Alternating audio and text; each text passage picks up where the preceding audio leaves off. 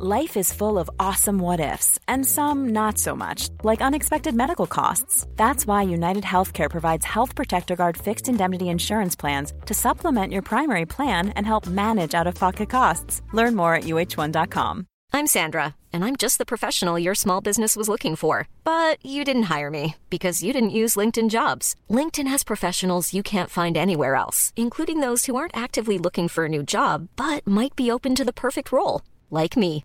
In a given month, over 70% of LinkedIn users don't visit other leading job sites. So if you're not looking on LinkedIn, you'll miss out on great candidates like Sandra. Start hiring professionals like a professional. Post your free job on linkedin.com/people today. Burrow is a furniture company known for timeless design and thoughtful construction and free shipping, and that extends to their outdoor collection. Their outdoor furniture is built to withstand the elements, featuring rust-proof stainless steel hardware, weather-ready teak, and quick-dry foam cushions. For Memorial Day, get 15% off your Burrow purchase at burrow.com slash ACAST and up to 25% off outdoor. That's up to 25% off outdoor furniture at burrow.com slash ACAST.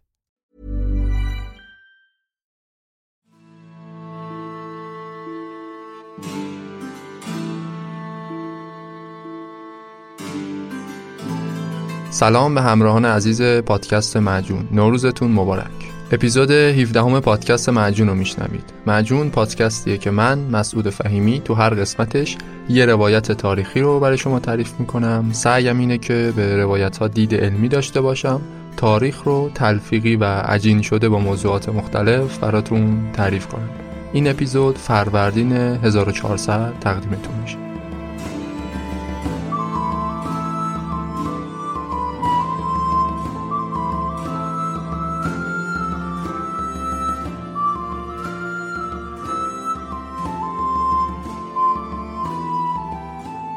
این قسمت در ادامه قسمت قبلیه. پس اگه قسمت قبلی یعنی اپیزود 16 همو نشنیدید همینجا فایل رو نگه دارید و اول قسمت 16 رو گوش بدید. اما خب یه خلاصه ای بگم اینجا از قسمت قبلی. موضوع صحبتمون انقلاب روسیه بود. کلا دو قسمت این موضوع. قسمت اولش رو که منتشر کردیم. اینی که دارید میشنوید قسمت دوم و پایانیه.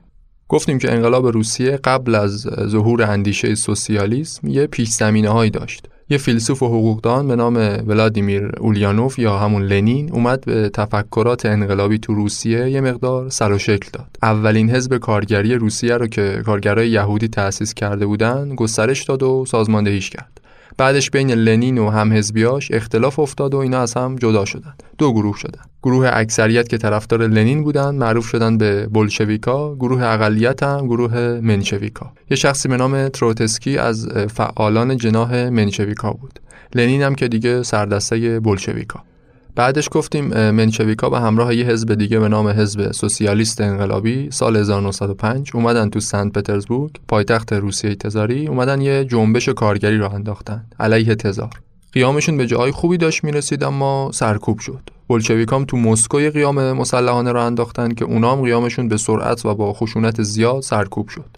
انقلابیون روسی لنین تروتسکی اینا فرار کردن از روسیه تا ده 15 سال بعدش هم خیلی نتونستن کار خاصی بکنن. تا اینکه جنگ جهانی اول شروع شد.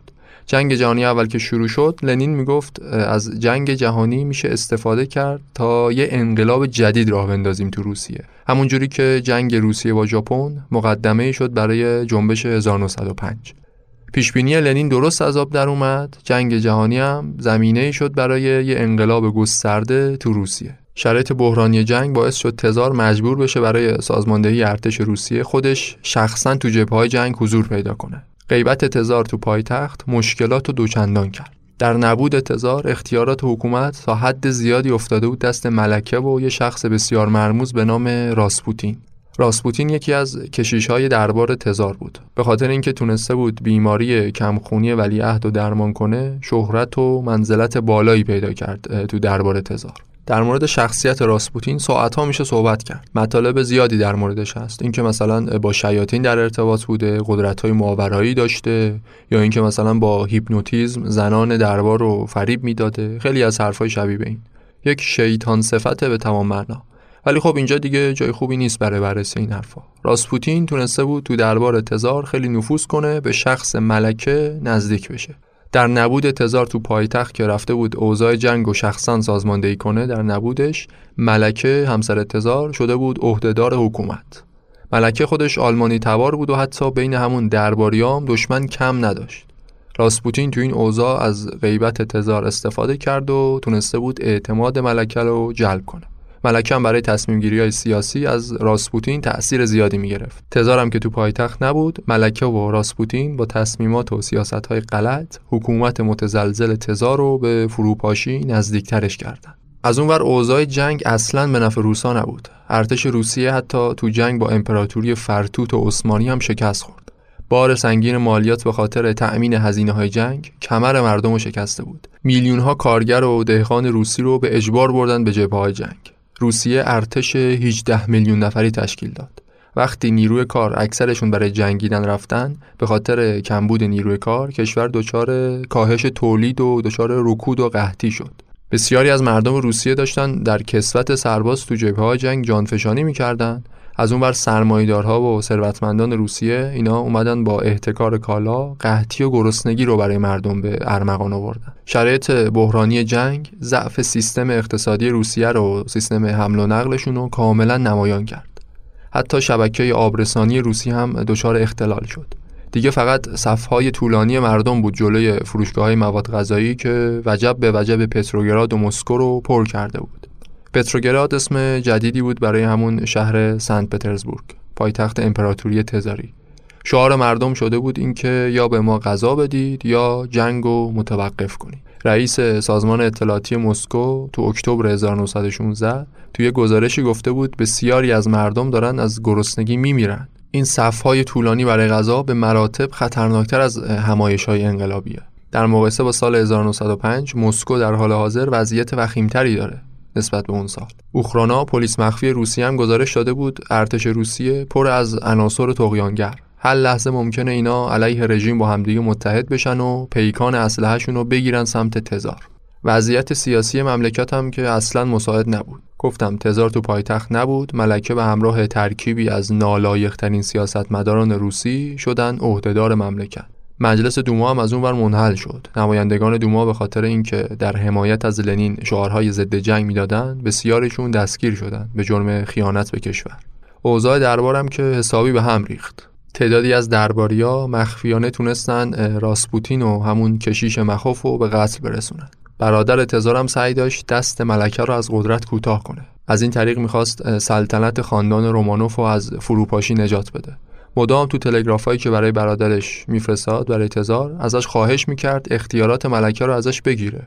اما تزار به ملکه اعتماد کامل داشت. تا آخرین ماهای حکومت سلطنتی تزار قدرت واقعی روسیه شخص ملکه بود. 27 فوریه 1917 مجلس دومای پنجم شروع به کار کرد. قرار بود خود تزار بیاد تو محل بازگشایی مجلس دوما. به خاطر همین عده زیادی از مردم، دانشجوها، کارگرا، سربازای پادگان اینا جمع شدن تو محل بازگشایی مجلس. اومدن علیه تزار تظاهرات کنند. اما تزار نیومد که نیومد.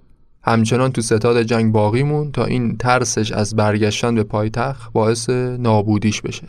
عوضش تو روز افتتاحیه مجلس دوما یکی از نماینده های مجلس اومد سخنرانی کرد. یک کسی به نام الکساندر کرنسکی.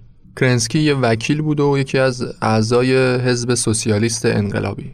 الکساندر کرنسکی تو قضیه اعتصاب کارگرای معدن طلا تو سیبری تو اون قضیه خیلی معروف شده بود و طرفدار جمع کرد. پدر کرنسکی هم از دوستان نزدیک اولیانوف بود یعنی پدر لنین. روز افتتاحیه مجلس دومای پنجم کرنسکی دید که تزار ترسیده و نیومده به افتتاحیه. برای همین جرأت پیدا کرد و تو سخنرانیش گفت کابینه وزرای تزار چیزی جز سایه های گریزان نیستند برای نجات مردم شخص تزار باید از قدرت کناره گیری کنه. اگه نکرد باید با زور وادارش کنیم این کارو انجام بده. ده روز بعد از افتتاحیه مجلس کارگرای پتروگراد اعتصاب سراسری کردند. اعتصابشون کم کم شبیه آشوب و اختشاش شد.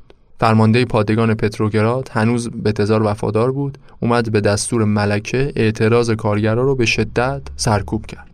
ملکه خیال می‌کرد این اوضاع بحرانی یه هیجان زودگذره مثل جنبش سال 1905 دیر یا زود آتیش اعتراضات میخوابه اوضاع آروم میشه. برای همین تو تلگرافایی که برای همسرش تزار میفرستاد مدام خیالش راحت می‌کرد. می‌گفت اوضاع پایتخت تحت کنترل یه چند تا اختشاش کوچولو بود توسط اشرار. اینا رو ما آرومش کردیم. از اینجور حرفا. گزارش نادرست ملکه از پایتخت تزار رو به این اشتباه انداخت که حالا حالا ها می‌تونه تو قدرت باقی بمونه. فکر می‌کرد خطر اصلی که سلطنتش رو تهدید می‌کنه آلمانیان. آلمان رو باید شکست بده. برای همین ترجیح داد تو ستاد جنگ باقی بمونه و اوضاع پایتخت رو بسپاره به ملکه. اون زمان خیلی های دیگه بودن که خیال می‌کردن اعتراضات هر چقدرم که وسیع باشه نمی‌تونه قدرت لایزال خاندان رومانوف رو نابود کنه. خاندانی که خودشونو نماینده های خدا روی زمین می‌دونستند بیشتر از 300 سال تو پهناورترین کشور دنیا حکومت کردند تو همون ماه مارس 1917 تلگرافایی به تزار رسید که نشون می‌داد اوضاع وخیمتر از اونیه که فکرشو می‌کنه. رئیس مجلس دوما رابطه خوبی هم داشت با تزار این شخص. بهش گفت پایتخت توی وضعیت هرج و مرج کامله. حکومت عملا فلج شده. ارسال مواد غذایی سوخت اصلا امکانش وجود نداره. سربازا تو پادگانا خودشون دارن خودشونو می‌کشن. در حال حاضر ساعت آخر فرا رسیده. ساعتی که سرنوشت کشور و سرنوشت سلسله رومانوفا رو تعیین می‌کنه. به نام روسیه و به نام اعلی حضرت استدعا می‌کنم زمان تصمیم گیری برای سرنوشت شما و روسیه فرا رسیده. شاید فردا خیلی دیر باشه. اما تنها واکنش تزار این بود که مجلس دوما رو منحل کنه. تزار با انحلال مجلس دوما آخرین حائل بین خودش و انقلاب و از میون برداشت. چون که بعد از فرمان انحلال جلسات دوما ادامه پیدا کرد. ادامه مجلس دوما بعد از انحلالش به دستور تزار عملا فقط یه معنی می‌تونست داشته باشه انقلاب. البته فقط دوازده نفر از نماینده های مجلس بودن که جرأت این کارو داشتن. جرأت برگزار کردن مجلس برخلاف دستور تزار. سردستشون کی بود؟ الکساندر کرنسکی.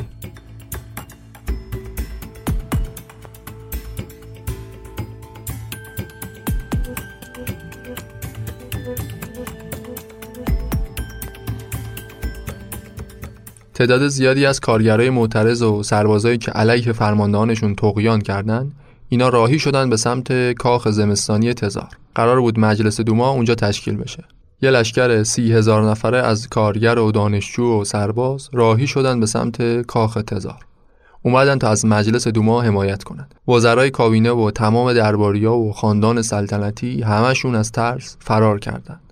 مجلس دوما یه زمانی فقط شکل فرمالیته داشت. حالا شده بود طلایه‌دار انقلاب فوریه. همینجا یه نکته رو داخل پرانتز بگم. تقویم روسیه تا قبل از سال 1918 حدود 12 روز از تقویم رسمی اروپا عقبتر بوده. یعنی در واقع انقلاب فوریه تو مارس 1917 اتفاق افتاده انقلاب اکتبر هم تو ماه نوامبر. اگه دیدید یه جاهای تاریخا با هم همخونی نداره به خاطر همین موضوعه. بعضی جاها تاریخا رو به تقویم روسی گفتیم بعضی جاها به تقویم رسمی اروپا. خلاصه لشکر سی هزار نفره کارگرا و سربازا به رهبری الکساندر کرنسکی امارت کاخ و فتح کرد. مشابه سال 1905 کارگرا از بین خودشون یه شورا تشکیل دادن. شورا یا همون سوویت. نایب رئیس شورا هم شخص کرنسکی بود. شورا تو اولین نشست خودش تمام زندانی های سیاسی رو آزاد کرد. به اعتصابا پایان داد و کارخونه ها رو مزارع کشاورزی رو بازگشایی کرد. کرور کرور سرباز و افسر ارتش روسیه بودند که می اومدن به شورای پتروگراد. شورای پتروگراد دیگه فقط شورای کارگران نبود. شورای کارگران و دهقانان و سربازان بود. حتی خیلی از هنگ های ضربتی تزار که تو انقلاب 1905 سرکوب می‌کردن مردما اینا این دفعه اومده بودن تو سال 1917 به شورای پتروگراد ملحق شدن دیگه هیچ نیروی نظامی معتمدی نبود برای تزار که بتونه انقلاب و سرکوب کنه. حتی افسران گارد محافظ تزار هم ترک خدمت کردن و به انقلابیون ملحق شدن. نکته جالب اینجا بود که مشابه انقلاب سال 1905 بازم این جناح منشویکا بودند که نقش اساسی رو داشتن تو تأسیس شورا و تو سازماندهی قیام. جناح منشویک که میگم منظورم یه سازمان با تشکیلات حزبی درست درمون نیستا منظورم همون سوسیالیست دموکرات است که با جناح طرفدارای لنین یعنی همون بولشویکا مخالف بودند. از یه جایی به بعد دیگه منشویکا فقط اسمشون باقی موند. به خاطر کمبود بودجه مالی هیچ تشکیلات حزبی خاصی نداشتند. اینا اومدن با همکاری حزب سوسیالیست انقلابی انقلاب فوریه 1917 رو سازماندهی کردند. لنین و بولشویکا کوچکترین نقشی نداشتند تو فتح پایتخت و تو تأسیس شورای پتروگراد حداقل تو ظاهر قضیه. اغلب بلشویکا تو اون زمان یا تو تبعید بودن تو سیبری یا این که فرار کرده بودن به اروپا.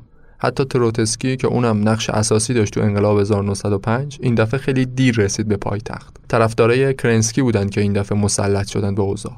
الکساندر کرنسکی بود که شد سردمدار انقلاب فوریه. قدرتمندترین شخص تو فوریه 1917 شخص الکساندر کرنسکی بود. کسی که به نمایندگی اکثریت شورای پتروگراد تونست یه دولت موقت برای اداره امور مملکت تشکیل بده. شورای پتروگراد برای اینکه تکلیف تزار رو مشخص کنه اومد به رئیس سابق مجلس دوما همونی که رابطه خوبی هم داشت به تزار اجازه دادن که بره با تزار مذاکره کنه. ولی تزار هنوز از وخامت اوضاع خبر نداشت. هنوز امید داشت که افسران وفادار به رژیم بتونن انقلاب و سرکوب کنند چند تا از جنرال های ارتش رو که به خودش وفادار بودن معمور کرد اوضاع پایتخت رو آروم کنن. تزار اون موقع توی قطار سلطنتی بود تو بلاروس ستاد کل ارتش. می‌خواست با همون قطار سلطنتیش وارد پایتخت بشه اما دیگه خیلی دیر شده بود. انقلابیون مانع ورودش شدن. اونم از ترس جونش برگشت به همون بلاروس. تزار حتی از وضعیت خانواده خودش هم بیخبر بود. البته یه تلگرافایی از ملکه بهش می‌رسید. ملکه مدام ازش می‌خواست که به هیچ عنوان از سلطنت کنارگیری نکنه. فرمانده ستاد ارتش به نمایندگی تزار از اون و رئیس مجلس دوما به نمایندگی شورای پتروگراد اینا نشستن با همدیگه مذاکره کردن. تزار می‌خواست به قیمت کنارگیری خودش از قدرت حداقل این حکومت مشروطه سلطنتی تو خاندانش باقی بمونه. حاضر بود به نفع سلطنت پسرش از قدرت کنارگیری کنه. نتیجه مذاکرات این شد که تزار به پیشنهاد فرمانده ستاد ارتش قبول کرد خودشو تسلیم دولت موقت کنه. قبول کرد استعفا بده. 14 مارس 1917 تزار تو قطار سلطنتیش تو بلاروس نشسته بود داشت آخرین ساعات حکومتش رو سپری می‌کرد. از پنجره قطار به بیرون خیره شد. ساعت حدوداً ده شب بود. تزار یه علامت صلیب سرخ روی سینش کشید. معدود افسران وفادار به رژیم اونجا همراهش بودن اینا همین کارو کردن به تقلید تزار. بعدش به رئیس ستاد ارتش یه پیامی فرستاد و گفتش که هیچ فداکاری وجود نداره که من به خاطر سعادت و نجات وطنم روسیه ازش دریغ کنم. بنابراین من آماده استعفا به نفع پسرم و به نیابت سلطنت برادرم هستم. به نام سعادت و نجات روسیه عزیز از تاج و تخت سلطنت استعفا میدم. ساعت پنج صبح دو نفر از شورای پتروگراد اومدن. سند استعفانامه تزار دستشون بود. اومدن که تزار این سند استعفانامه رو امضا کنه. ولی تا اون موقع تزار نظرش عوض شد. تصمیم گرفت به جای پسرش این دفعه به نفع برادرش کناره گیری کنه. سند استعفای تزار بعد از امضا خیلی دیر رسید به پایتخت. روز 16 مارس وقتی که استعفای تزار رسید به پایتخت شورای پتروگراد توی مصوبه خاندان رومانوف رو از سلطنت خلعشون کرد. چند ساعت بعد برادر تزارم استعفای خودش رو رسما اعلام کرد. اینطوری بود که 16 مارس 1917 مصادف 3 مارس به تقویم روسی حکومت سلطنتی تزار نیکولای الکساندروویچ رومانوف برای همیشه سقوط کرد. دولت موقت الکساندر کرنسکی رسما و قانونا کارش رو آغاز کرد.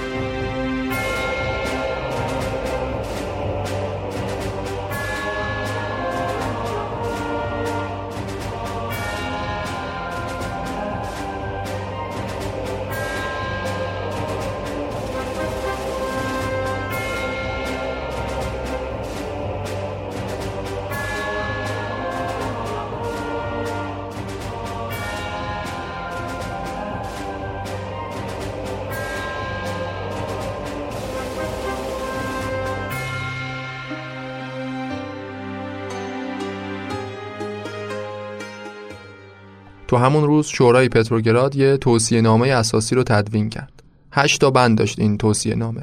مهمتریناش اینا بودند عفو کامل زندانیان و تبعید شدگان سیاسی آزادی بیان برای مطبوعات لغو همه محدودیت های طبقاتی و مذهبی برگزاری انتخابات مجلس مؤسسان برای تعیین شکل حکومت آینده روسیه از اون به بعد الکساندر کرنسکی سفر می‌کرد به شهرهای مختلف روسیه و به جبهه های جنگ مردم رو دعوت می‌کرد برای حمایت از دولت موقت.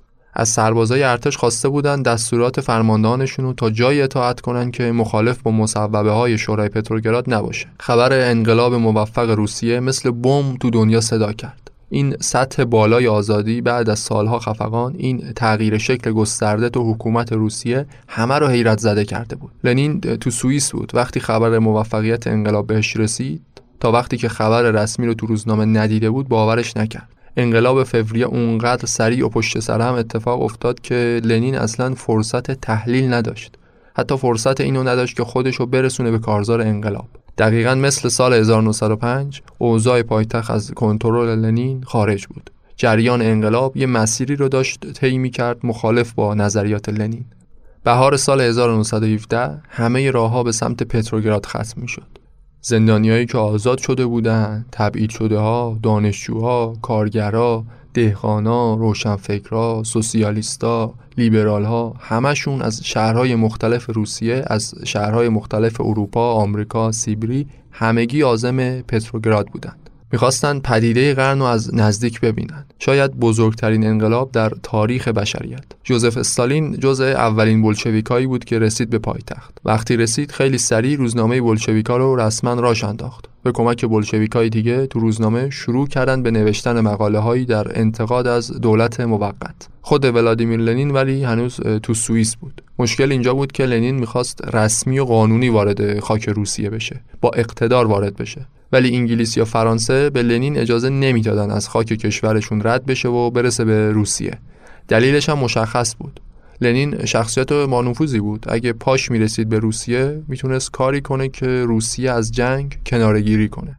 خارج شدن روسیه از صف متفقین اصلا به نفع انگلیس و فرانسه نبود. لنین از همون ابتدا تو حرفاش می‌گفت در صورت پیروزی انقلاب روسیه رو از جنگ با آلمان خارج می‌کنه. از نظر لنین جنگ با دشمن خارجی فایدهش فقط تا جایی بود که بتونه زمین ساز انقلاب بشه. بعد از پیروزی انقلاب دیگه جنگیدن فایده ای نداشت. لنین می‌گفت ناسیونالیسم دفاع از مرزهای کشور ایده های مسخره ایه اون می‌خواست انقلاب سوسیالیستی رو به کشورهای دیگه صادر کنه. می‌خواست کشورهای دنیا رو با انقلاب جهانی بیاره زیر پرچم سوسیالیسم. دیگه با این وجود چه فرقی داشت مرزهای روسیه تا کجا باشند؟ می‌گفت چرا باید برای وسیع تر کردن مرزهای کشور بجنگیم در حالی که می‌تونیم با انقلاب سوسیالیستی دنیا رو فتح کنیم. جنگ ما باید جنگ با امپریالیسم جهانی باشه باید با سرمایداری باشه. نه با یه دولت یا حکومت خاص. آلمان یا انگلیس یا فرانسه یا روسیه فرقی نمی‌کنه. سرمایداری امپریالیسم هر جای دنیا که باشه خارج یا داخل روسیه ما باهاش میجنگیم. با غیر اون کاری نداریم. برای همین تمام تلاش لنین این بود که بعد از پیروزی انقلاب روسیه رو از جنگ جهانی اول خارج کنه. ولی انگلیس یا فرانسه نمی‌خواستن این اتفاق بیفته. به لنین هم اجازه نمی‌دادن که بره به روسیه. یه راه دیگه رفتن لنین به روسیه این بود که از طریق خاک آلمان وارد بشه. ولی آلمان اون زمان دشمن روسیه بود با روسیه تو جنگ بود. آلمان مخالفتی نداشت برای رسوندن لنین به روسیه. اتفاقا خیلی هم استقبال می‌کرد. چون می‌دونست لنین برسه به روسیه به نفع آلمانه. می‌خواد روسیه رو از جنگ کنار ببره. ولی مشکل اینجا بود که صورت خوبی نداشت لنین قهرمان از طریق خاک دشمن وارد روسیه بشه. حداقل این کار موافقت شورای پتروگراد رو می‌خواست. اما لنین بدون موافقت شورای پتروگراد از طریق خاک آلمان وارد روسیه شد. صبح روز 16 آوریل 1917 قطار حامل لنین و همراهانش از خاک فلان عبور کرد و رسید به مرز پتروگراد. وقتی قطار رسید به ایستگاه راهن لنین استورهوار از قطار پیاده شد در حالی که هزاران نفر از طرفداراش از سرباز و کارگر گرفته تا سیاستمدار و انقلابی دور قطار جمع شدند. بیرقای سرخ انقلاب دستشون بود. لنینو گرفتن رو دوششون از اونورم رئیس شورای پتروگراد اومده بود استقبالش. حکومت موقت و شورای پتروگراد با اینکه راه و روش خیلی متفاوتی داشتن نسبت به خط فکری لنین اما بالاخره مجبور بودن به خاطر شعارهای صلح و دموکراسی و اونجور حرفا انقلابی بزرگ روسیه ولادیمیر لنین رو ازش استقبال کنن. رئیس شورا با یه لبخند تلخی رفت سراغ لنین بهش گفت رفیق لنین ما به نام انقلاب و به نام شورای پتروگراد ورود شما رو به روسیه خوش آمد میگیم. لنین هم یه جوری که انگار اصلا با اون نبودن صورتشو گرفت سمت جمعیت و شروع کرد به سخنرانی. گفتش که رفقای عزیز سربازان ملوانان من بسیار خوشحالم که به نام انقلاب پیروزمند روسیه به شما درود بگم. من به شما به عنوان پیشتازان پرولتاریا درود میفرستم. انقلاب روسیه که به دست شما به ثمر رسیده گشایش یه عصر جدیده. زنده باد انقلاب جهانی سوسیالیسم. لنین از راهن رفت به مقر بلشویکا تو پتروگراد. مقر حزب بلشویک هم مثل مقر شورا یکی از کاخهای تزار بود. به معنای واقعی کلمه کوخنشینا کاخنشین شدند انقلابیون روسی از سرداب زنداناشون از اعماق روستاهای سیبری، کاخهای تزار و ثروتمندان پتروگراد و یکی یکی فتحشون کردن. لنین بعد از اونجا رفت به قبرستون پتروگراد سر قبر مادرش. با اینکه با شکوه و جلال وارد خاک روسیه شد اما بعدش انتقادات زیادی بهش شد. به دلیل اینکه از خاک دشمن استفاده کرده بود برای ورود به روسیه. یه سری تظاهرات علیه لنین هم برگزار شد تو اطراف مقر بولشویکا تو پتروگراد. حتی یه سری از افسران ارتش از شورای پتروگراد درخواست کردند که لنین رو به خاطر خیانت به کشور دستگیرش کنه. آوریل سال 1917 بعد از اینکه شکوه و هیجان انقلاب فوریه کم کم از جوش و خروش افتاد تازه بحران حاصل از این تغییر بزرگ خودشو نشون داد. آزادی های بی حد و حس برای مردمی که صدها سال محدودیت اونا رو از ابتدایی ترین خواسته هاشون ممنوع کرده بود اونا رو وادار می‌کرد به تخلیه عقده هاشون تو کارخونه کار کارگرا شده بود اینکه مالکا و مهندسای منفور رو که سالیان سال بهشون زور می‌گفتن بندازن تو فرغون و بگردونن تو کارخونه. کارگرا و دهقانا می‌رفتن سراغ مالکین ستمگر تا انتقامای شخصی ازشون بگیرن. فقدان یه حاکمیت مشخص و مقتدر سربازا رو تو جبهه های جنگ دچار تزلزل کرده بود. هنوز یه سری افسران سلطنت طلب بودن که از دولت موقت تبعیت نمی‌کردن. فوج فوج سرباز روسی بودن که ترک خدمت می‌کردن. همه از دولت موقت انتظار اینو داشتن که اوضاع رو روبرا کنه ولی کنترل همچین شرایطی توی جغرافیای وسیع مثل روسیه اصلا کار آسونی نبود. از اونور کنار این همه اختلاف و چند دستگی و هرج و مرج بین دولت موقت و شورای پتروگراد هم اختلاف افتاد. طوری که پتروگراد دچار یه حکومت دوگانه شد حکومت دولت موقت و حکومت شورای پتروگراد. هیچ کس خبر نداشت قراره در آینده چه اتفاقی بیفته. بلشویکام از این شرایط سوء استفاده می‌کردن و تا تونستن از اوضاع نابسامان روسیه انتقاد می‌کردن تو همون ماه لنین یه بیانیه‌ای رو منتشر کرد به نام تزهای آوریل.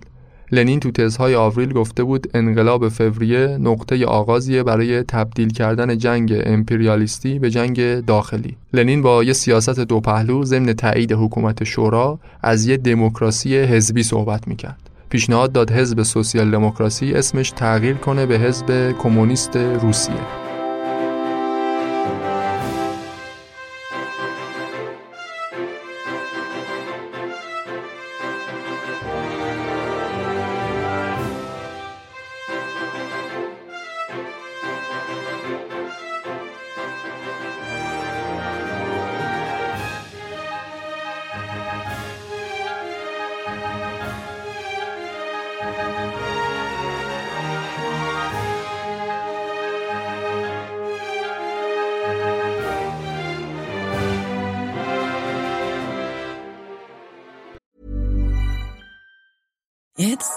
Time of the year. Your vacation is coming up. You can already hear the beach waves, feel the warm breeze, relax, and think about work. You really, really want it all to work out while you're away. Monday.com gives you and the team that peace of mind. When all work is on one platform and everyone's in sync, things just flow wherever you are. Tap the banner to go to Monday.com. Hey, it's Ryan Reynolds, and I'm here with Keith, co star of my upcoming film, If, only in theaters, May 17th. Do you want to tell people the big news? All right, I'll do. Sign up now and you'll get unlimited for $15 a month in six months of Paramount Plus Essential Plan on us. Mintmobile.com slash switch. Upfront payment of $45 equivalent to $15 per month. Unlimited over 40 gigabytes per month. Face lower speeds. Videos at 480p. Active Mint customers by 531.24 get six months of Paramount Plus Essential Plan. Auto renews after six months. Offer ends May 31st, 2024. Separate Paramount Plus registration required. Terms and conditions apply if rated PG. تو ژوئن همون سال یعنی سال 1917 کنگره سراسری شورا برگزار شد. کرنسکی و لنین هر دوشون تو این کنگره حضور داشتن و با همدیگه مناظره هم کردن. کرنسکی به خاطر اینکه نتونسته بود اوضاع به هم ریخته رو مدیریت کنه، محبوبیتش خیلی کم شده بود بین توده های مردم. از اون ور لنین موضع انتقادی داشت موضع پاسخگویی نداشت اون موقع تونست تو کنگره انتقادات تندی به کرنسکی وارد کنه و خیلی از حضار کنگره تحسینش کردن لنین می‌گفت شورای پتروگراد همتای کنوانسیون تو انقلاب فرانسه. شورا باید سریعا قدرت رو از دولت موقت بگیره. دولت موقت کرنسکی هرچند ظاهر سوسیالیستی داره اما در واقع حکومت خرده بورژواهاست. کرنسکی هم در جواب گفته بود این تزهای لنین به معنای پایان آزادی مردم روسیه است که بعد از سالها به دستش آوردن. لنین با حرفاش داره به ناامنی و جنگ داخلی تو روسیه دامن می‌زنه. خلاصه درگیری لفظی بین بلشویکا و دولت موقت همچنان ادامه داشت. تبلیغات بلشویکا تو اون روزا رو چند تا موضوع متمرکز بود. اول از همه انتقاد شدید از عملکرد دولت موقت به خاطر ناکفایتی در سازماندهی اوضاع کشور. دوم تبلیغ علیه جنگ. بلشویکا بارها تو تبلیغاتشون تو نشریهاشون گفته بودن در صورت رسیدن به قدرت سریعا از جنگ با آلمان کنارگیری می‌کنن. مردم ارتش خسته از جنگ هم محبوبیت حزبی براشون بیشتر شد که نوید پایان جنگ می‌داد. تا ماه جولای 1917 کفه ترازو همچنان به سمت دولت موقت سنگینی می‌کرد. کرنسکی همچنان به اوضاع تسلط نسبی داشت. تا اینکه 16 جولای 1917 ملوانان پادگان کرونشتاد علیه دولت موقت شورش کردند. این ملوانای کرونشتاد همونایی بودند که یه بار دیگه هم تو سال 1905 علیه تزار شورش کردند. این دفعه هم مثل سال 1905 به نتیجه خاصی نرسیدند. ملوانای کرونشتاد در حمایت از بلشویکا رفته بودند به مقر شورای پتروگراد. تعدادشون با جمع کارگرا و دهقانای همراهشون حدوداً 20 هزار نفر می‌شد. ولی بلشویکا نتونستن اینا رو سازماندهی کنند. وزرای کابینه دولت موقت از جمله تروتسکی با شورشیا صحبت کردن و تونستن اینا رو قانع کنند. بهشون گفتن آقا تا اوضاع بخواد بهتر بشه طول می‌کشه. البته یه درگیریایی هم بینشون اتفاق افتاد. حتی نیروهای شورش جولای 1917 یکی از وزرای کابینه رو هم گروگان گرفتن. ولی خب در نهایت وقتی دیدن که رهبران بلشویک تو صحنه حضور ندارن کم کم ناامید شدن و به نفع دولت موقت کنار کشیدن. بلشویکا خودشون بودن که ملوانای کرونشتاد رو تحریک کردن به قیام ولی موقع عمل نتونستن هماهنگی لازم رو به سرعت انجام بدن. رهبران حزب بلشویک از جمله لنین بعد از شکست قیام جولای 1917 تحت تعقیب قرار گرفتند به خاطر تحریک مردم به قیام مسلحانه. دولت دستور بازداشت لنین رو صادر کرد. لنین هم قبل از اینکه گیر بیفته فرار کرد و دوباره رفت به فلان تو همین روزا بود که یه اتفاق عجیب افتاد. لئون تروتسکی رفیق دیرینه لنین و البته رقیب همیشگیش از کابینه دولت موقت استعفا داد و اعلام کرد که به حزب بلشویک روسیه ملحق شده. حزب بلشویک هم که تو قیام جولای 1918 شکست خورده بود چی می‌خواست بهتر از اینکه یه شخصیت با نفوذ و تاثیرگذار مثل تروتسکی بیاد سمتشون. بلشویکا به جز این یه خوششانسی دیگه هم آوردن یه ماه بعد از شکست قیام جولای در حالی که به نظر می رسید دولت موقت به اوضاع پایتخت مسلطه فرمانده کل ارتش روسیه علیه دولت موقت کودتا کرد. نیروهای کودتا قبل از اینکه برسند به پایتخت شکست خوردن ولی این کودتای نافرجام شرایط رو به نفع بلشویکا تغییر داد. چطور؟ کودتای آگوست باعث شد که بین دولت موقت و ارتش روسیه گسستگی عمیقی به وجود بیاد. فرمانده کل ارتش روسیه به نظر آدم مطمئنی می اومد خود کرنسکی با اعتماد کامل منصوبش کرده بود.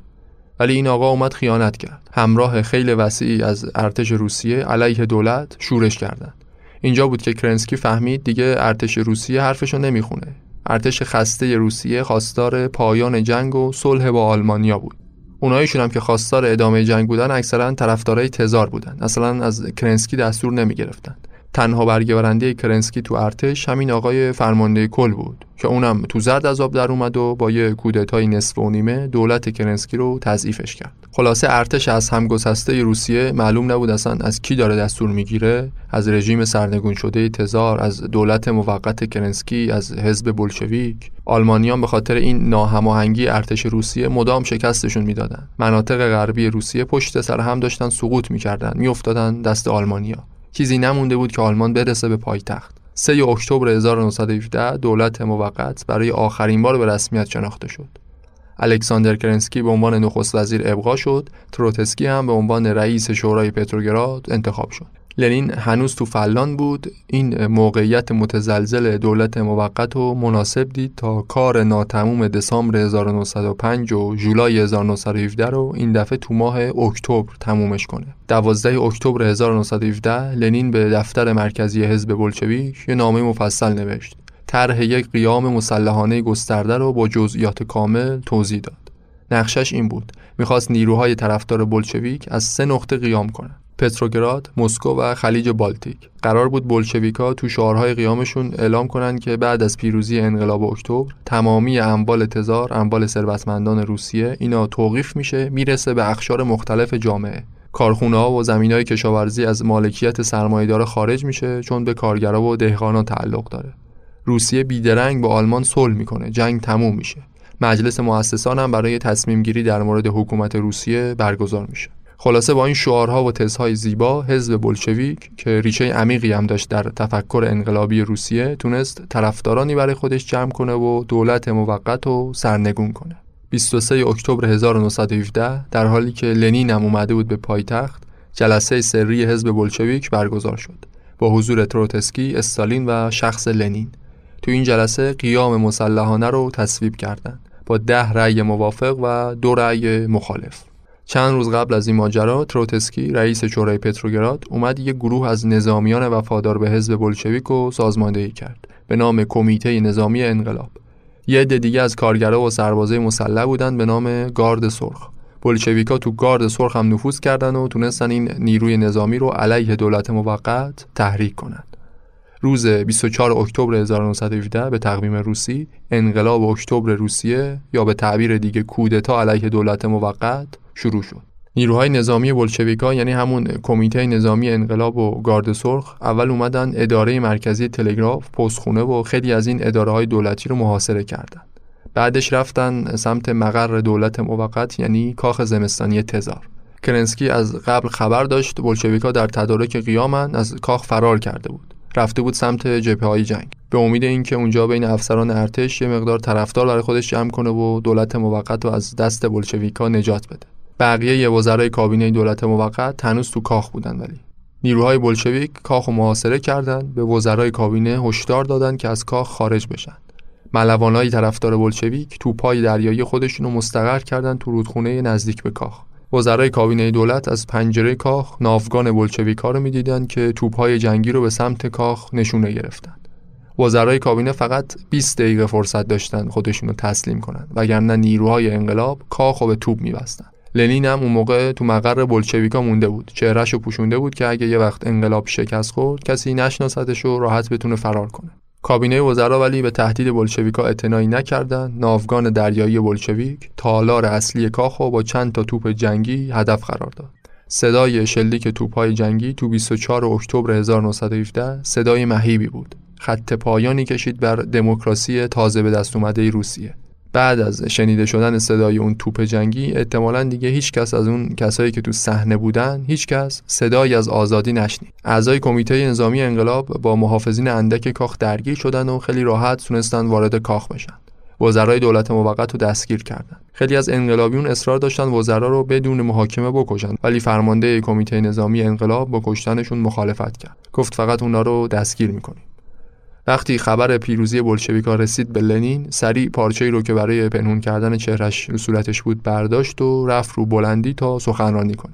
دهقانا و کارگرای زیادی رفته بودند به مقر بلشویکا رفته بودند از لنین حمایت کنند. لنین گفت رفقا انقلاب کارگران و دهقانان که بلشویکا بارها به ضرورت اون تاکید داشتند اینک به انجام رسید.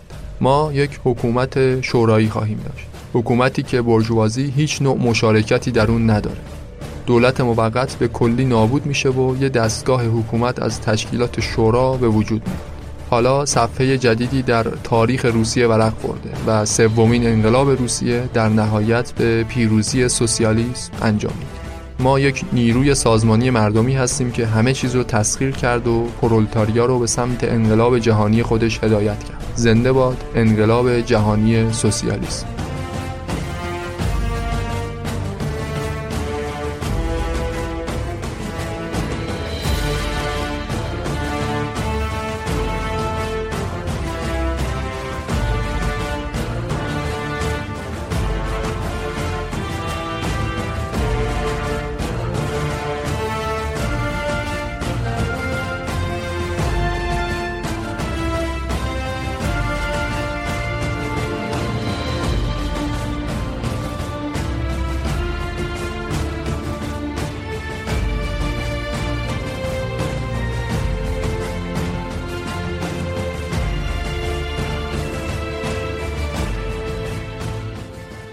صبح روز بعد لنین و رفقاش یک نام جدید انتخاب کردند برای حکومت روسیه شورای کمیسرهای خلق.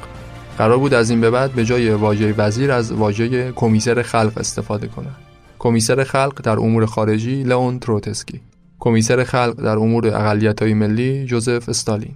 همچنین هفت تا کمیسر خلق دیگه. رئیس کمیسرهای خلق هم کسی نبود جز ولادیمیر اولیانوف یا همون لنین.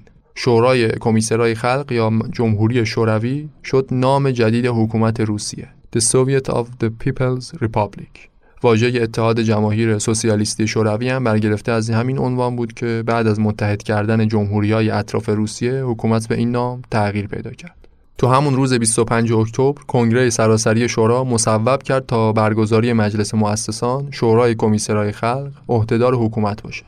وزرای همون کمیسرهای خلق هم برای اداره حکومت وارد وزارتخونه ها بشن. اسم وزارتخونه رو هم گذاشتن کمیسریا. حق نظارت بر فعالیت کمیسرهای خلق از و نصب اونا از حقوق شورا بود. شورای سراسری کارگران، دهقانان و سربازان. این شورا با شورای پتروگراد فرق داشت. صبح همون روز لنین فرمانی را صادر کرد برای مصادره زمین ها و املاک سرمایدارها به نفع دهقانان تمام بانک های خصوصی رو ملی اعلام کرد. همه بانک ها باید تمام موجودیشون رو در اختیار حکومت جدید روسیه قرار می‌دادند. بعدش نوبت به این رسید که دو تا مشکل اساسی دیگر رو از سر راه برداره. اول مجلس مؤسسان که ممکن بود در صورت تشکیل شدن حکومت نوپای لنین رو از دایره قانون خارج کنه. دوم ارتش آلمان بود. ارتش آلمان که انقریب بود برسه به پایتخت و دودمان رومانوفا و لنین رو یه جا با هم به باد بده. حکومت شوروی برای صلح با آلمان نیاز داشت که حمایت ارتش روسیه را داشته باشه. برای همین لنین برای فرمانده کل ارتش یه تلگراف فرستاد. کم و کیف ماجرای اتفاق افتاده تو پایتخت و براش توضیح داد. گفت آقا دیگه از دولت موقت کرنسکی خبری نیست. از این به بعد دیگه باید از ما اطاعت کنید. بهش دستور داد برای ایجاد یه آتش بس سریعا با ارتش آلمان وارد مذاکره بشه. ولی فرمانده کل ارتش صلح با آلمان و خیانت به کشور می‌دونست. از دستور لنین اطاعت نکرد.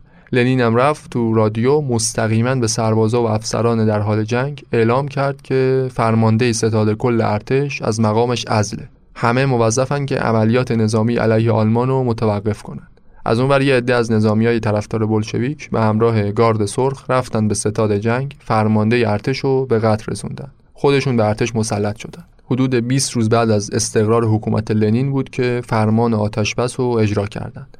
ارتش آلمان هم با برقراری آتشبس تا شروع مذاکرات صلح موافقت کرد.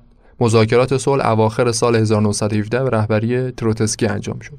تروتسکی وارد منطقه از بلاروس شد به نام برست لیتوفسک. معلوم بود تروتسکی اومده که یک قرارداد صلح ننگین با آلمانیا امضا کنه. روزها یا بهتر بگم بلشویکا به هر قیمتی حاضر بودن صلح کنند با آلمان. طبق قرارداد صلح برست لیتوفسک طرف روسی قبول کرد که از حق حاکمیت خودش بر مناطق حوزه بالتیک از جمله فنلاند همچنین از اوکراین صرف نظر کنه. بعد از این قرارداد آلمان به منابع غنی اوکراین مسلط شد. قسمت زیادی از ارتشش رو فرستاد به جبهه غرب.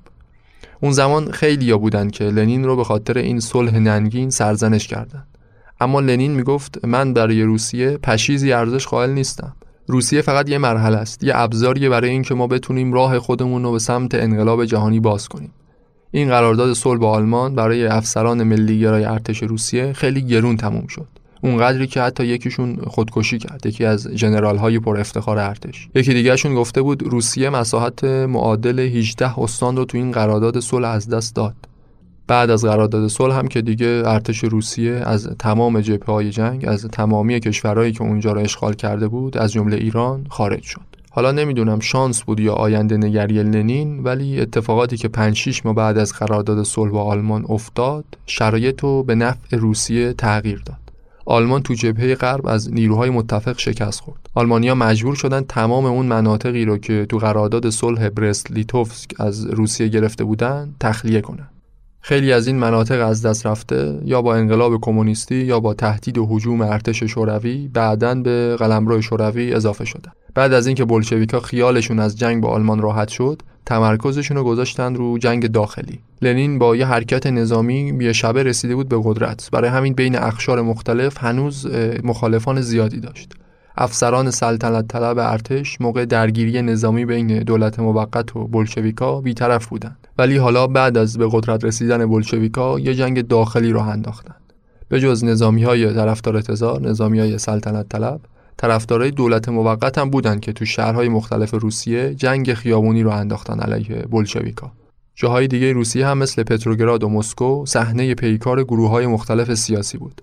اما نگرانی لنین چیز دیگه بود. قیام مسلحانه بولشویکا و سرکوبای بعدش خیلی دقیق و برنامه ریزی شده بود. تقریبا هیچ حزب یا گروهی نمی‌تونست بولشویکا رو تو هیته نظامی شکست بده. نگرانی اصلی لنین مجلس مؤسسان بود. خطر سقوط بولشویکا از راه دموکراتیک بیشتر بود نسبت به جنبش های مسلحانه. تشکیل فوری مجلس مؤسسان دولت موقت حرفشو زده بود یکی از شعارهای اصلی بولشویکا بود این شعار مثل شعار صلح با آلمان اونقدر واضح بود که لنین هیچ جوره نمی‌تونست بزنه زیرش برای همین تصمیم گرفت حداقل یک کاری بکنه مخالفاش نتونن برن تو مجلس اکثریتی تشکیل بدن بهترین راه چی بود محدودیت برای احزاب مخالف با حزب بولشویک ده نوامبر 1917 حکومت شورایی لنین فرمان آزادی مطبوعات رو که دولت موقت قبلا مقرر کرده بود اینو لغوش کرد. لیبرال ها، سوسیالیست های انقلابی، منشویکا، فعالیت های حزبیشون غیرقانونی اعلام شد.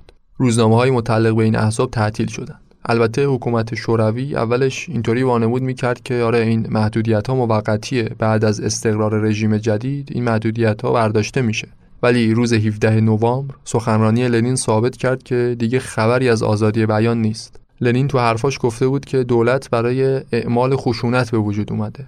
این خشونت رو قبلا سرمایه‌دارا به نفع خودشون به همه مردم اعمال می‌کردن ولی حالا ما می‌خوایم خشونت رو به نفع مردم سازماندهی کنیم.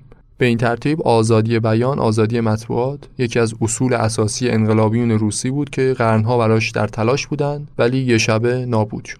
هدف لنین از محدود کردن فعالیت احزاب و مطبوعات این بود که حزب بلشویک بتونه در انتخابات مجلس مؤسسان اکثریت آرا رو به دست بیاره. ولی نتیجه انتخابات ثابت کرد تلاشش بیفایده بوده. از 36 میلیون نفری که پای صندوقهای رای حاضر شدن فقط 9 میلیون نفر به کاندیدای بولشویک رای دادن. در حالی که بیشتر از 50 درصد آرا به نفع حزب سوسیالیست انقلابی بود. مردم روسیه تو آزادترین انتخابات تاریخ کشورشون تا اون زمان اکثریتشون علیه برجوازی به سوسیالیسم رأی دادن.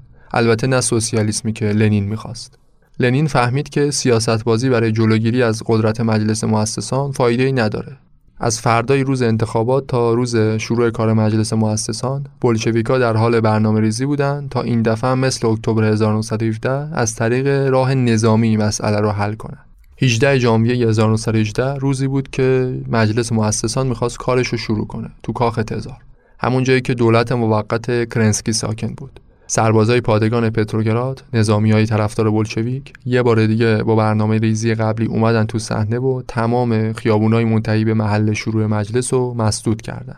یه دست کارگرا و دانشجوهای ضد بولشویک بودن که اینا خبر داشتن لنین می‌خواد بازم با یه کودتای نظامی مجلس و مثل دولت موقت منحل کنه.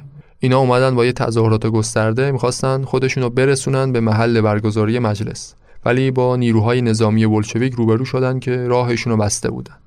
طی یه درگیری گسترده حکومت شوروی اولین حالت ضد مردمی خودشو نشون داد. نظامی های بلشویک مردم معترض رو به گلوله بستند حدود 100 نفر رو به کشتن دادن. انگار همین دیروز بود که ارتش تزار همین کار رو با طرفدارای بلشویک انجام داد. به حال اون روز به هر طریقی که بود اولین جلسه مجلس مؤسسان تشکیل شد با حضور خود لنین. اما فردای اون روز شورای کمیسرهای خلق مجلس مؤسسان رو منحلش کرد. معلوم نبود که حکومت شورایی طبق کدوم بند و قانون همچین اختیاری داشت. ولی سرکوب روز قبل اونقدر سنگین بود که بعد از فرمان انحلال مجلس جیک که کسی در نیومد. لنین تو جلسه با شورای سراسری در مورد انحلال مجلس مؤسسان صحبت کرد. گفت که چون مردم خیلی مایل بودن مجلس تشکیل بشه ما انتخابات رو برگزار کردیم. اما بعدا معلوم شد خورده برجواست که نفوذ کرده تو مجلس و نماینده حقیقی مردم تو این مجلس نیست. در حال حاضر ما اراده خلق رو اجرا کردیم. تمام قدرت رو به شورا منتقل کردیم. خلاصه به این ترتیب مجلس مؤسسان آخرین بازمونده دموکراسی تو حکومت شورایی لنین بود که از میون برداشته شد و دیکتاتوری به قول لنین پرولتاریا به راه خودش ادامه داد.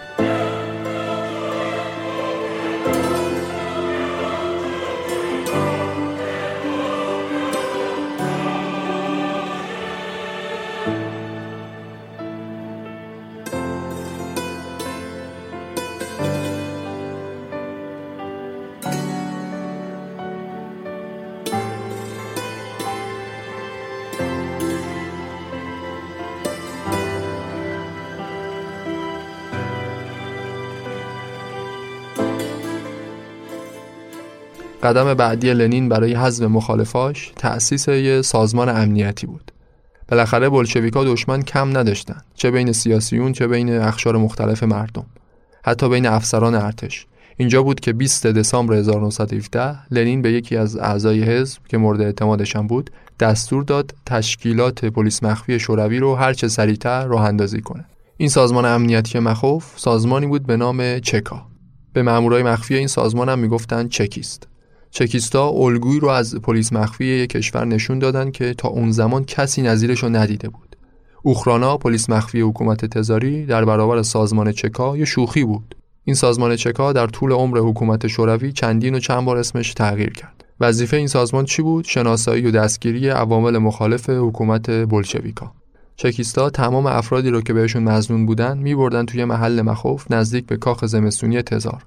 اونجا بدون اینکه محاکمه بشن با یه بازجویی ساده یا حتی بدون بازجویی رو به دیوار همه رو به صف می‌کردن و به گلوله میبستن. تو محل ادامای سیاسی کامیونهای قولپیکر همیشه روشن بودن. روشن بودن که صدای شلیک ادامه رو کسی نشنوه. از سراسر پتروگراد عده زیادی بدون اینکه اتهامشون ثابت بشه دستگیر و اعدام شدن. حتی اوخرانا تو اوج خفقان حکومت تزاری هم اینقدر شدت عمل نداشت. کلا در مورد ادامای سیاسی ادامای بدون پای و اساس داستانای زیادی گفته شده. مثلا این که توی یکی از جلسات حزب لنین با رئیس سازمان چکا یه یادداشتی رد و بدل کرد. توی یادداشت لنین ازش پرسیده بود که در حال حاضر ما چند نفر زندانی سیاسی داریم؟ رئیس چکام نوشته بود تقریبا 1500 نفر. لنین هم با یه حالتی از چهرش که معلوم بود از این رقم زیاد ناراضیه یه ضرب در کنار کلمه 1500 نفر کشید. کاغذ و تحویل داد به رئیس چکا. رئیس چکام بدون اینکه سوالی بپرسه گفتش که خب این علامت ضرب در به عنوان یه حکم اعدام دست جمعی برای همه اون 1500 نفر دیگه. بعدها منشی لنین گفته بود این علامت ضرب در معنیش این نبوده که همه رو اعدام کنید. لنین معمولا عادت داشت کنار یادداشتایی که اونا رو خونده بود یه ضرب در می‌کشید که نشون بده آقا اینا رو خونده. رئیس چکام بدون اینکه چیزی بپرسه زندگی 1500 نفر رو ازشون گرفته بود. کلا این رئیس چکا آدم عجیبی بوده. اون روزی که به مقام ریاست چکا منصوب شد گفته بود فکر نکنید که ما دنبال این هستیم از طریق قانون عدالت رو برقرار کنیم. نه عدالت به درد ما نمی‌خوره. ما فقط دنبال تصفیه حسابای انقلابی هستیم. انگار لنین هم مثل رئیس چکا سفارش حزب اراده خلق و یادش رفته بود.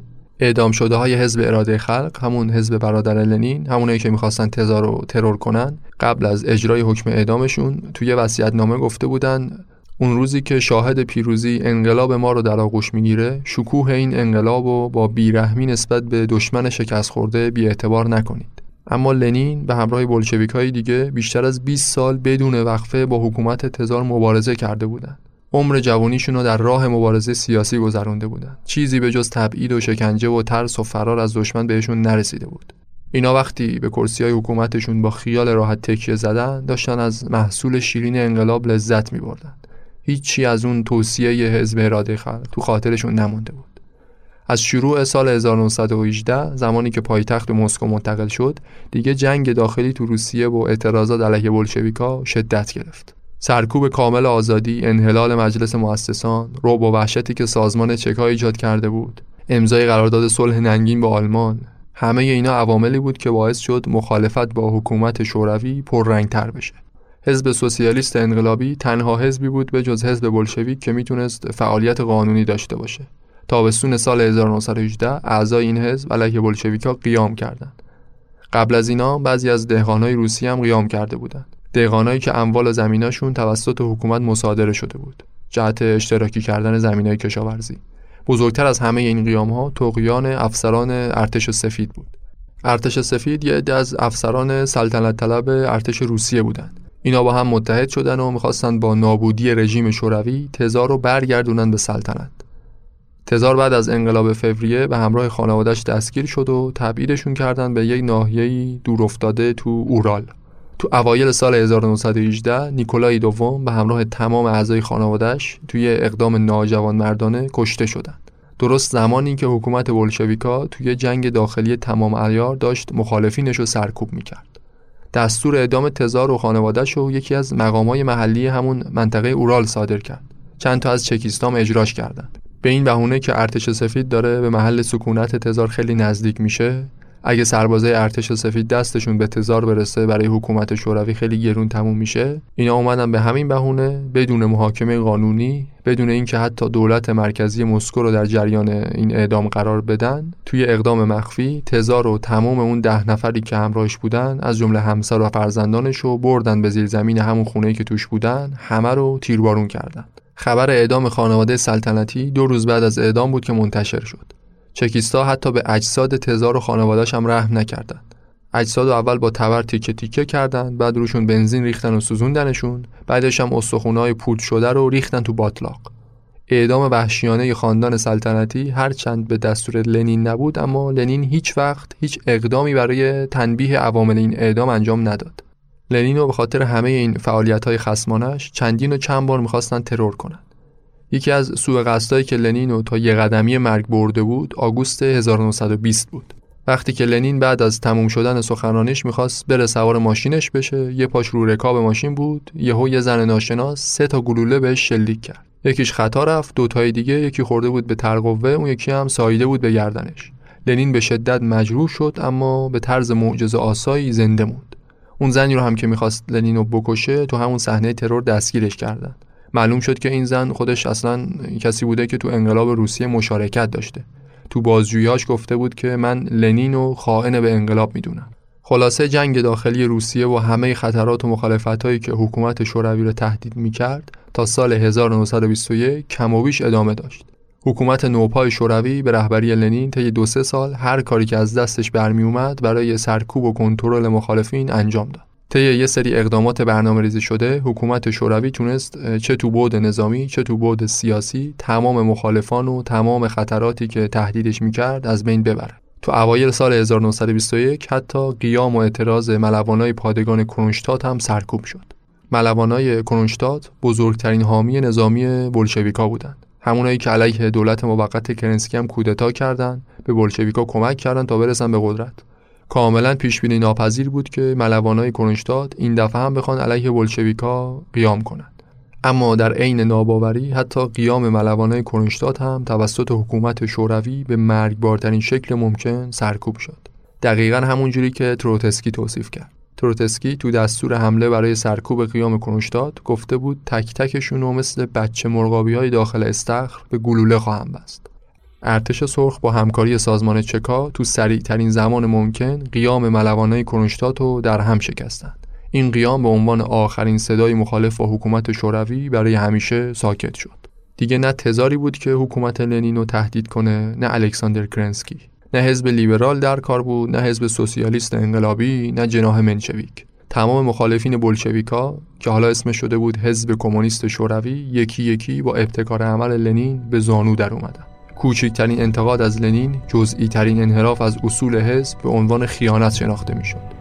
تمام افکار ضد کمونیستی به هر شکلی که می‌خواست ترویج بشه به شدت سانسور می‌شد. مطبوعات، رادیو، سینما، تئاتر تبدیل شدن به یه دستگاه تبلیغاتی برای اصول فکری حزب کمونیست.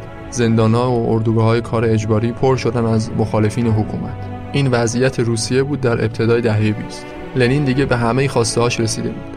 از شورای و شوروی دیگه فقط اسمش باقی موند تمام قدرت روسیه دست حزب کمونیست بود حزب کمونیست شوروی به عنوان تنها حزب قانونی کشور تمام سیاستگذاری حکومت رو تا دهها سال بعد از مرگ لنین هم انجام می‌داد دقیقا همون چیزی که لنین می‌خواست. اینجا بود که خیلی یا اون حرف تروتسکی بهتر براشون جا افتاد. گفته بود لنین وقتی از دیکتاتوری پرولتاریا صحبت می‌کنه هدفش دیکتاتوری بر پرولتاریا است.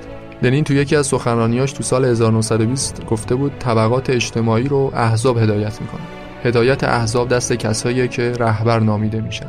این الفبای سیاسته. اراده یه طبقه اجتماعی گاهی اوقات فقط به دست یه دیکتاتور محقق میشه. سوسیال دموکراسی شوروی هیچ گونه تعارضی نداره با حکومت فردی و دیکتاتوری.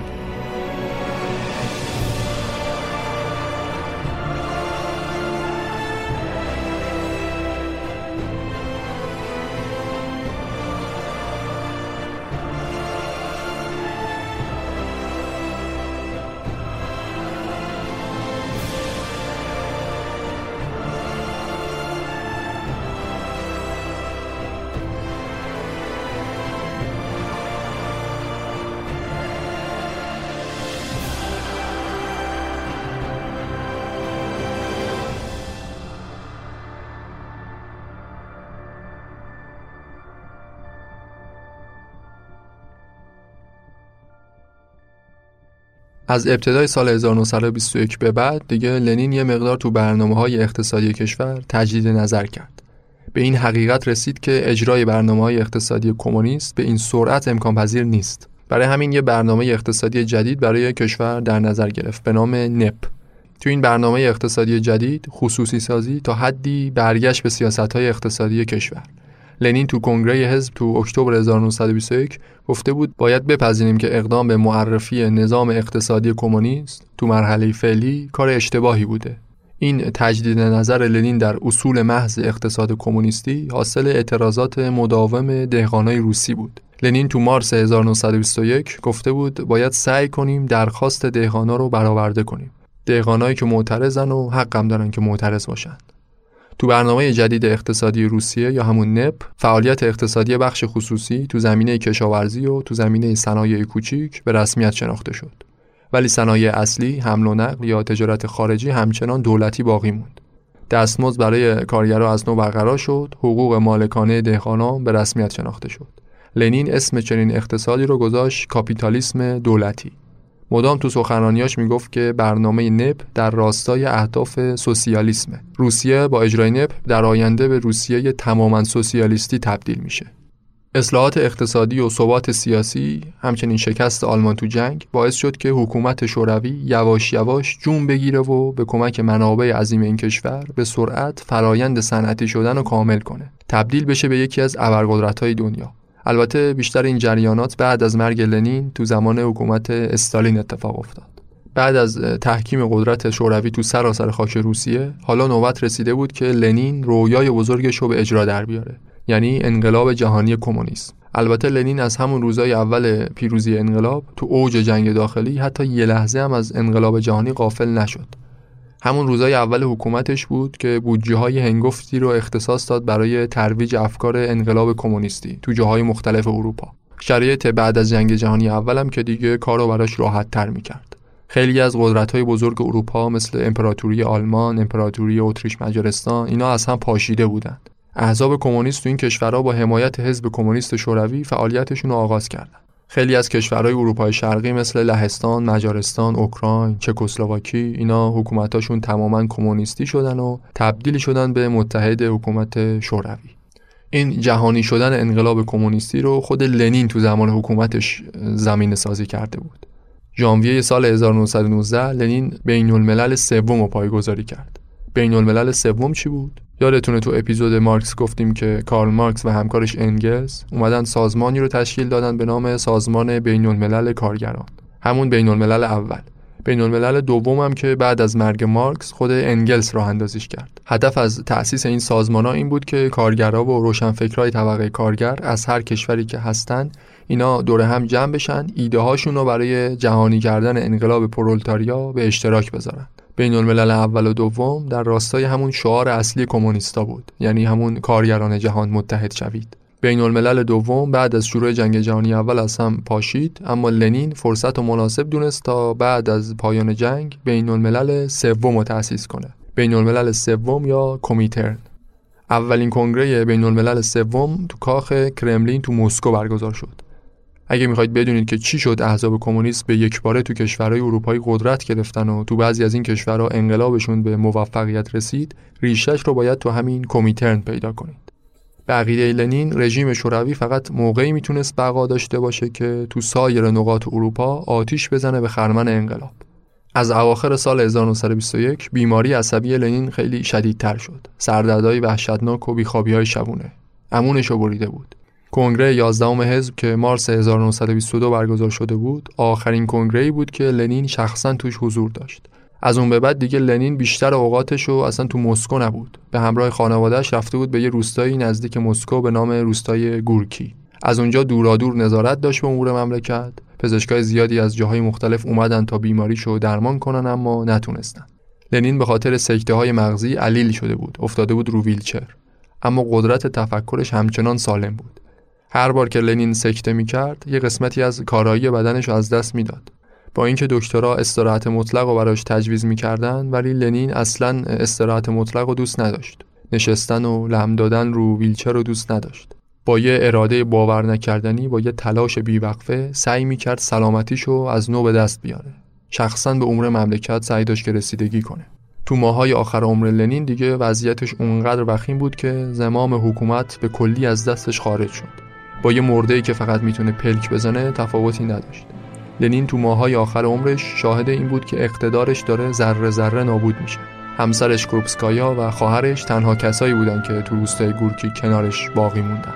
مردی که پرچمدار انقلاب جهانی کمونیست بود تن خاندان سلطنتی از شنیدن اسمش به لرزه میافتاد. مردی که تو پهناورترین کشور جهان به تنهایی حکومت می‌کرد حالا حتی نمی‌تونست تنهایی بره دستشویی نمی‌تونست هیکلش از رو ویلچر تکون بده. تلاش سرسختانه و اراده پولادین لنین هرچند حکومت رومانوفا رو سرنگون کرد اما نتونست اونو از چنگ بیماریش خلاص کنه. لنین بعد از اینکه چهار تا سکته مغزی رو طی دو سال رد کرده بود نهایتا ساعت هفت صبح روز 21 ژانویه 1924 نفس آخر رو کشید و چشماشو برای همیشه بست.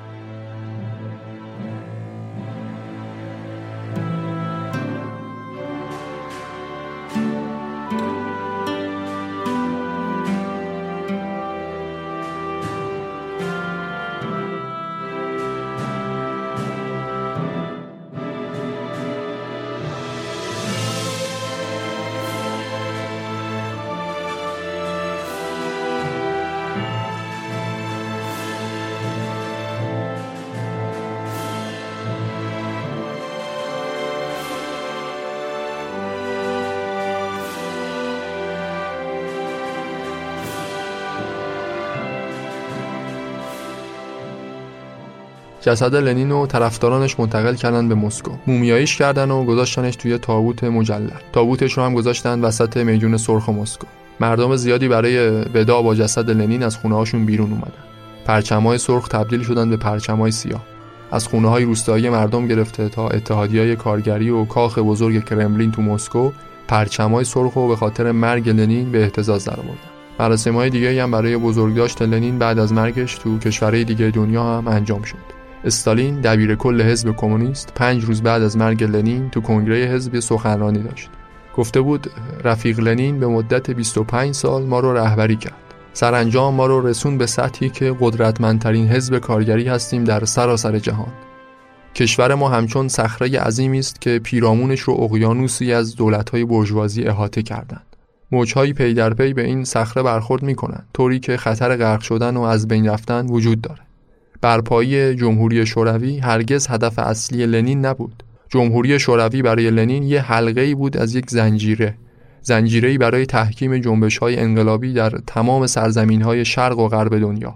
بنابراین بر ما لازمه که انقلاب زحمتکشان جهان رو در برابر نظام سرمایهداری یاری کنیم. رفیق لنین زمانی که ما رو ترک کرد وظیفه وفاداری به اصول کمونیسم رو برامون به ارث گذاشت. رفیق لنین ما با تو عهد می کنیم که برای تقویت اتحاد زحمتکشان سراسر جهان از بذل جان دریغ نکنیم.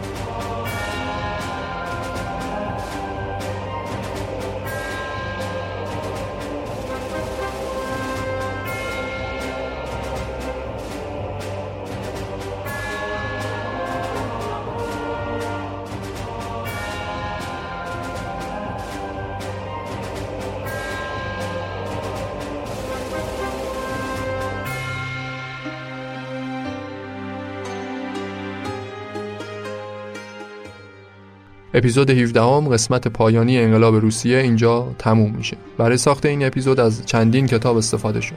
از جمله کتاب لنین و لنینیسم اثر دیوید شوب کتاب لنین اثر هلن کرر دانکوس کتاب ده روزی که جهان را لرزاند اثر جان رید و کتاب صلحی که همه صلحها را برباد داد اثر دیوید فرامکی. اپیزود بعدیمون در مورد استالینه که اواخر اردیبهشت 1400 منتشر میشه. از همه شما که این دو قسمت رو شنیدید تشکر می‌کنم. امیدوارم محتوای خوبی بوده باشه و تونسته باشیم با این دو قسمت نظر شما رو جلب کنیم خیلی خیلی باعث خوشحالیه اگر که برامون کامنت بذارید. کامنت ها رو می‌تونید هم تو خود کست باکس هم تو اینستاگرام یا توییتر برامون بنویسید. برای کسایی که می‌خوان از پادکست مجون حمایت مالی داشته باشن لینکش رو در توضیحات پادکست قرار دادیم. از اونجا می‌تونید وارد صفحه حامی باش مجون بشید و هر میزان که مایل بودید از ما حمایت کنید. البته معجون شنیدنش رایگانه ولی برای کسایی که دوست دارن حمایت کنن این امکان فراهم شده. مطالب حاشیه‌ای هر اپیزود رو هم می‌تونید تو صفحه اینستاگرام یا توییتر پادکست مجون که اونم لینکش در توضیحات هست ببینید. آرزوی بهترینا رو دارم براتون. شاد باشید و پیروز.